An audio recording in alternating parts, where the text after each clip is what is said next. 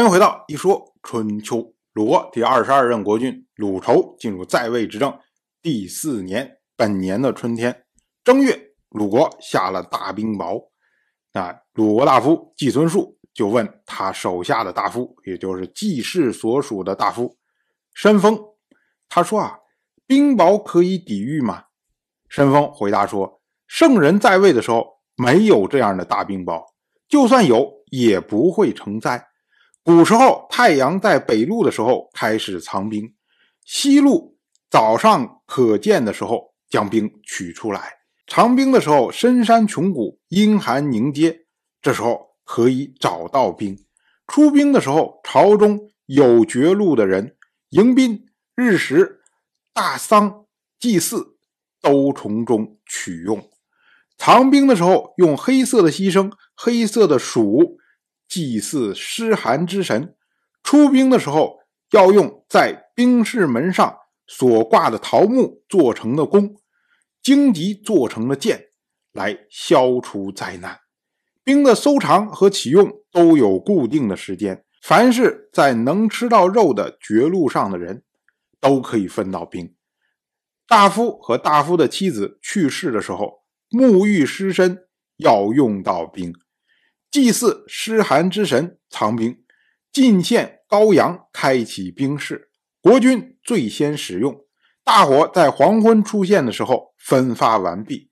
从大夫、大夫的妻子到老弱的、生病的，没有收不到兵的。山人负责取兵，县人负责运送，渔人负责交付，吏人负责藏兵。兵因为寒风而坚硬。因为春风而启用，它的收藏严密，它的使用普遍，如此冬天不会过暖，夏天不会阴寒，春天没有凄风，秋天没有苦雨，打雷不会震伤人，霜雹不会成灾，疫病不会流行，民众不会夭亡。申风讲了这一套，就是所谓的藏兵之礼。他所说的太阳在北路的时候开始藏兵，这个北路啊，指的是二十八星宿里面的虚宿和微宿这么两个宿。当他们出现在中天的时候，这时候呢是小寒大寒的时节，也就是今天的农历十二月左右。这时候天气正冷，所以呢有兵可取啊。那西路早上的时候开始取兵，所谓西路呢，也是二十八星宿里面的卯宿。必秀，他早上可见的时候，这时候正好是清明谷雨时节，也就是农历的四月左右，天气渐渐要暖和了，所以呢，打开冰窖，把冰取出来分给大家来用。像他提到的说，当时有这些朝中的贵人，他们在迎宾日食的时候都会用到冰，也就是请别人吃饭，自己吃饭的时候，我可能要用冰，然后来做一些这种比较清爽的食物啊。来自己食用。另外呢，像大丧的时候会用到冰。那大丧呢，它是说把冰块放置在仪盘里面，然后把仪盘放在尸床以下，主要是为了保存尸体。这就跟今天咱们那个殡仪馆里面冰柜是一个道理。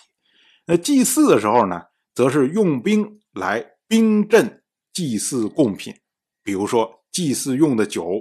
冰镇以后，然后再祭献给神灵，这是表示自己对神灵的恭敬。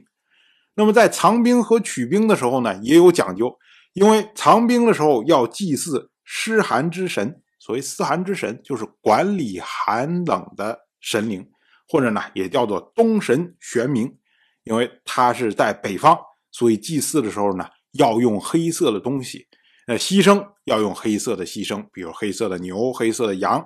那么祭祀的粮食像黍，也就我们常说的大黄米，那他要用黑色的黍，其实是黑米了。同时呢，出兵的时候，他要用桃木做的弓，要用荆棘做的箭，那这个呢，都是为了辟邪用的。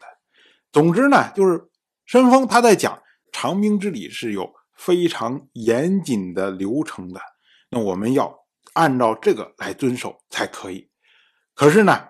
他又接着说：“如今收藏着河川池塘的兵却弃而不用，风还没有刮就草木肃杀，雷没有响，就有人震伤。冰雹成灾，谁又能抵御？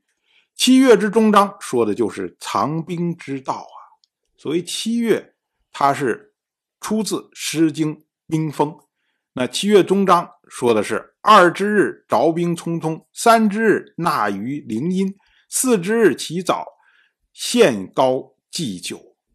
那这个意思呢，就是说十二月份的时候，着兵匆匆直响，然后正月的时候把兵搬到兵将里边。二月初的时候开始祭祀祖先，要献上酒菜和羊羔。那他这个讲的就是一般情况下这个长兵什么时候该干什么，什么时候该干什么这么一个过程。我们要说啊，季孙树他问的是我们如何抵御冰雹，因为鲁国发生了冰雹，而且冰雹造成了灾害，所以季孙树希望说，哎，我们有什么措施能够应对冰雹？可是申丰他讲的呢是藏兵之道。哎，咋一听好像没有什么关联？其实申丰他的逻辑是想说，你冰雹不需要抵御啊，因为圣人在的时候，首先没有这样冰雹。那就算有呢，冰雹不会成灾。可是为什么我们现在有呢？是因为我们不遵守长兵之道啊，所以上天才用兵来惩罚我们。所以我们要看看我们自己是不是德行有失啊，是不是自己没做好。他特别提到了说，如今收藏的兵却弃而不用，这是什么意思啊？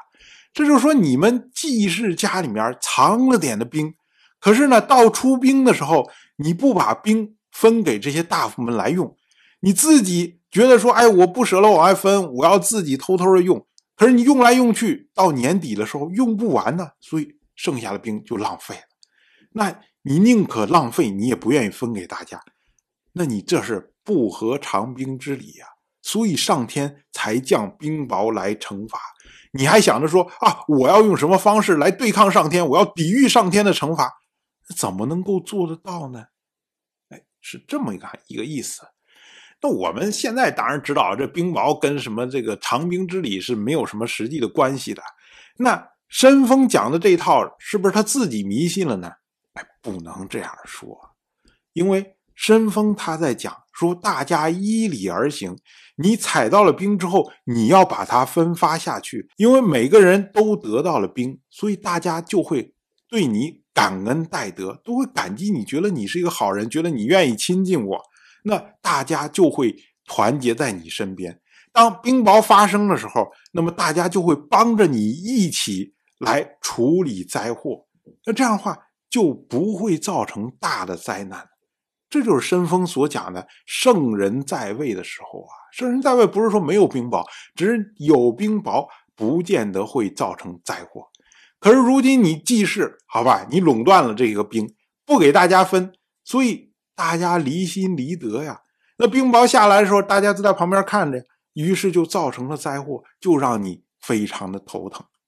所以关键问题、关键根子还在你记事这里呀。